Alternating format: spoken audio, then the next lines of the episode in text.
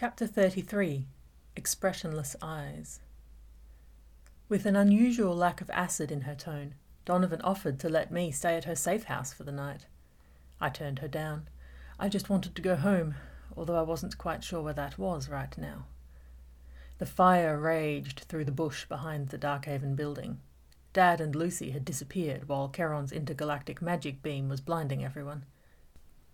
After we'd retrieved Stephen's body, I helped Dr. Whitaker save what she could from the burning building. Fortunately, the laboratory was at the furthest end from the fire. We filled the boot of the Corolla with boxes of files until even Donovan declared it too dangerous to continue dashing back into the escalating heat. I felt no need to test the theory that an inventor could survive being trapped in a burning building. Some old shadow crossed Donovan's face when I ventured the question, and she didn't reply. Once we were out, Dr. Whitaker removed the tracking chip in my neck. It was so tiny I could barely see it in the petri dish she dropped it in.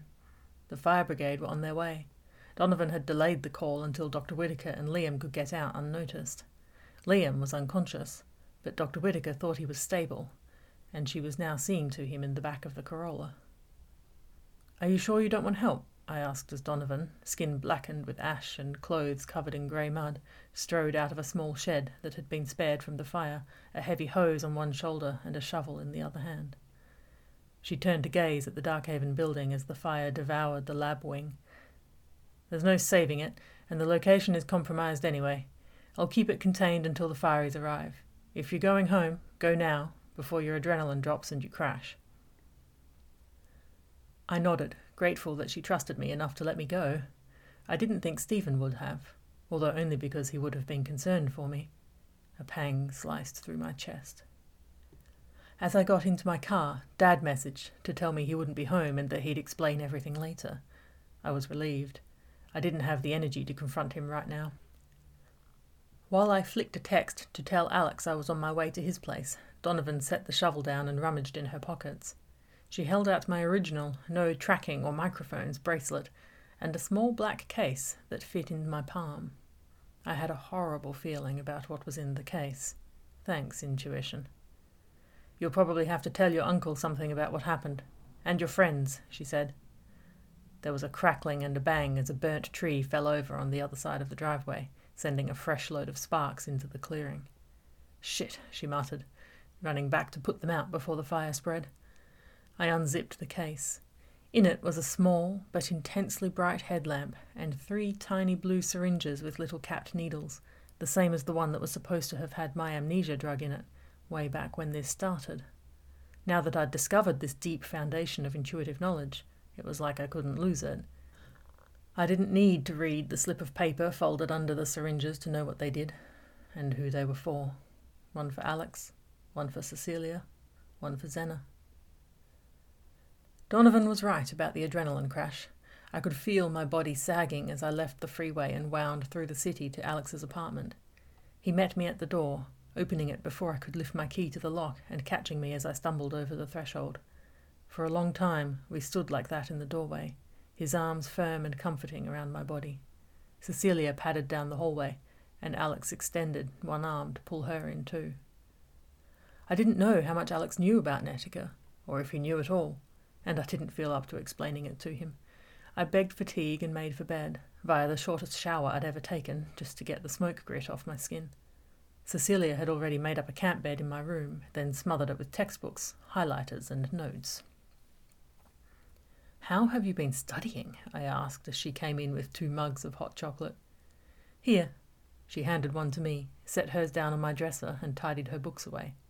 The thick, warm liquid was amazing, although no amount of chocolate could fill the Stephen shaped void in my body. Thank you, but how? I persisted, nodding at the books. I couldn't have studied if I'd tried. It's important to be able to focus. I was worried, but I had to spend the time somehow, and Alex said there was nothing I could do anyway. She packed everything neatly into her backpack. You really will make a great doctor. She smiled. Thanks. So, how did you drop your human biology book in the shower? That question was innocent enough, but I knew she was getting to the real questions. I had no energy left to lie, but I couldn't tell her more than I already had. And I didn't want to talk about Stephen dying. or Liam being injured, or the fact that my not dead mother would probably not even understand the concept of a daughter by the time her transformation was complete. So I lied. It twisted my guts, but when weighed against using the memory modification on her, lying was the best option. I made up something about a kidnapping and ransom because of Dad's work.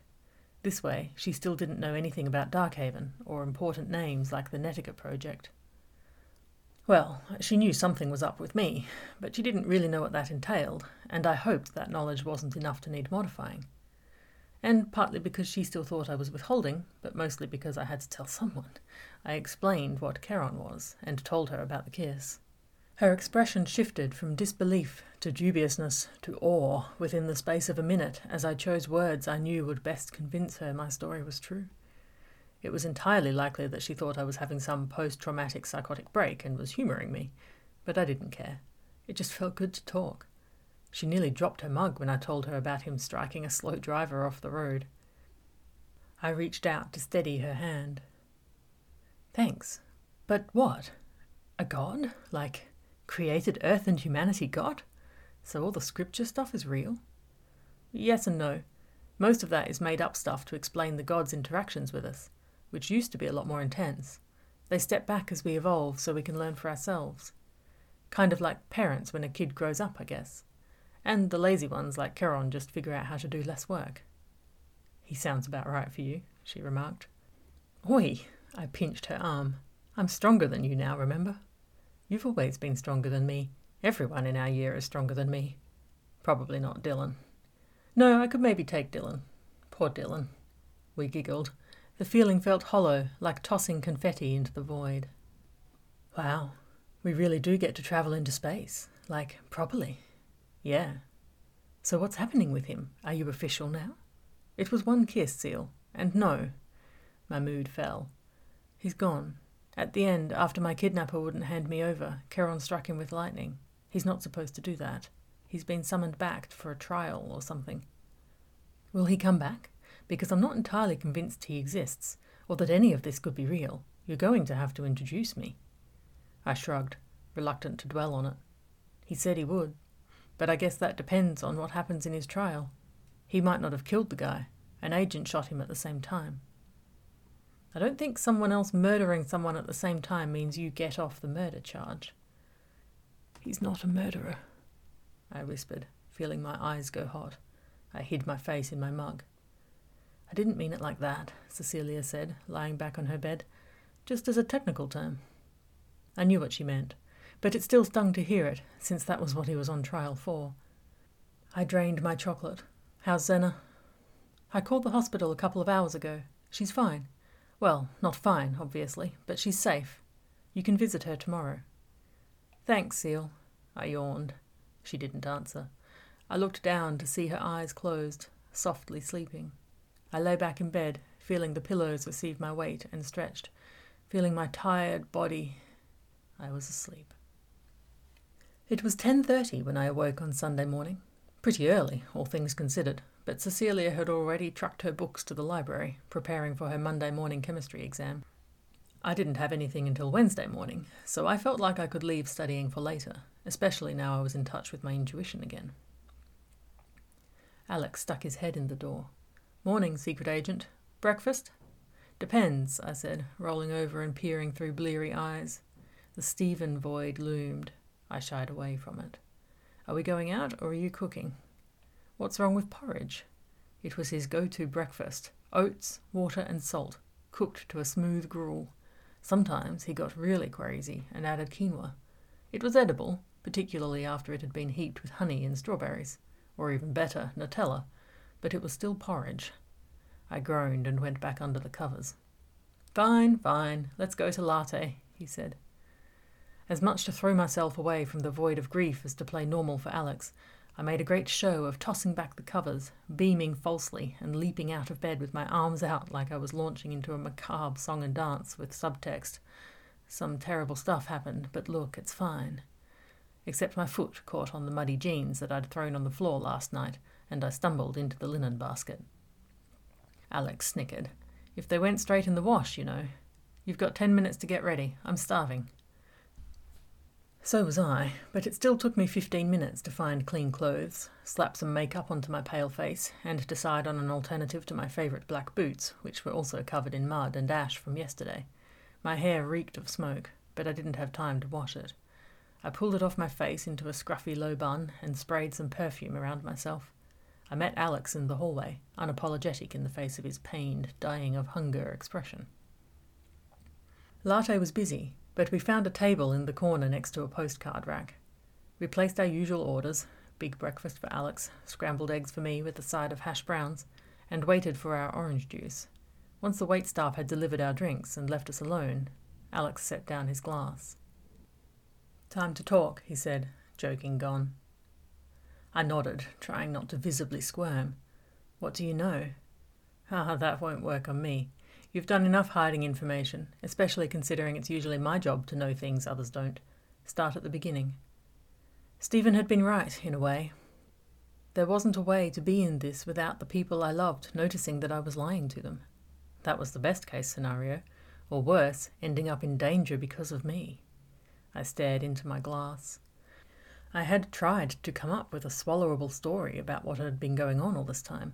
Nothing was remotely believable. Hell, the truth wasn't believable. Maybe I should let him think it was all an elaborate lie. But I wasn't getting out of this. Friends I could put off or tell half stories to, but not Alex, and at the heart of my hesitation was the tiny syringe secreted in my pocket. If I told him, I'd have to use it. And I couldn't. I couldn't do that to my uncle and know what I'd done. Gabby, he said, voice gruff, and he reached a hand across to mine. His fingers brushed the bracelet. You can tell me anything. Anything. Fighting back the sob that threatened to close my throat, I took his hand and started talking.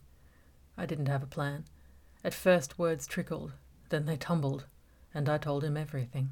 Well, I left out a few bits that I thought sounded too dangerous, details about the car chase at the beginning, for example. And, as when I'd told Zena, I edited Charon out completely, although for different reasons, more related to Alex worrying about things like sneaking out and sex. Cross that particular chasm if and when the alien god boy ever came back. We paused as our breakfasts were set down, and then mine went cold in front of me while I talked. Alex didn't eat much either. I choked up when I explained Stephen getting shot. I finished with Lucy disappearing. He stared at me for a minute. I didn't feel the same relief I'd felt when I'd told Zena. His eyes were distant, like he'd forgotten something important. To break the tension, I took a mouthful of egg. I was so hungry that, even cooled, the egg was like air after holding my breath for a minute. I took another bite. Alex followed suit, picking up his knife and fork, and we ate in silence. We ordered coffee and hot chocolate. The silence slowly faded from awkward to companionable. What happens now? he asked, setting down his cappuccino. I stared at the puppy face in my chocolate froth. I don't know, I said. I still have to decide. Keep my abilities and work for Darkhaven, or change back and live in the normal world. I hadn't mentioned the details of the choice that was still before me. To stay at Darkhaven and remain a less inspiring version of Superwoman, I would have to cut ties with everyone. Or that in the process of reversal, I would have to forget everything that had happened over the past four months. Despite my outburst at Darkhaven that I wanted to forget them all, it wasn't true. But with Stephen gone, I wasn't sure if our agreement held.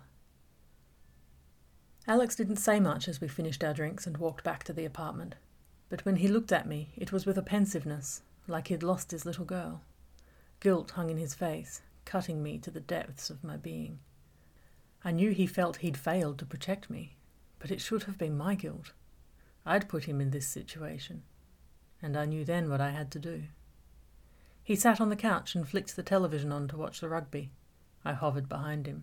The syringe felt hot in my palm. Then I perched on the end of the couch, hand hiding behind my leg pretending to watch. I got up, made tea, and let it go cold on the kitchen bench while I stood staring out the window.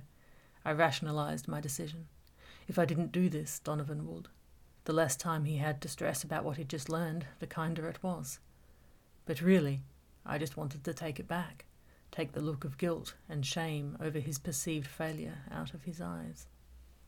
I went and sat next to him. He gave me an odd glance. I made no secret of my lack of interest in sports. I angled my knees towards him and leaned back against the cushions like I was just sitting with my uncle because I was tired and stressed. He turned his eyes back to the game. His wary expression was justified, even if he didn't know it. After this, I would definitely not be his little girl anymore. Taking a breath, I jabbed the needle into his neck. No turning back now. I depressed the plunger. He had a momentary look of alarm, then his face relaxed. It was unreal. His muscles slackened to the point where it was like all the quirks that made his face his were smoothed away. I shuddered. Inside the case was the list of key words and gestures, but I remembered them all. I put on the head torch. A white room like the one at Darkhaven was ideal, but not necessary, according to the instructions. Darkhaven, I began, lifting my fingertips to the point just in front of his expressionless eyes.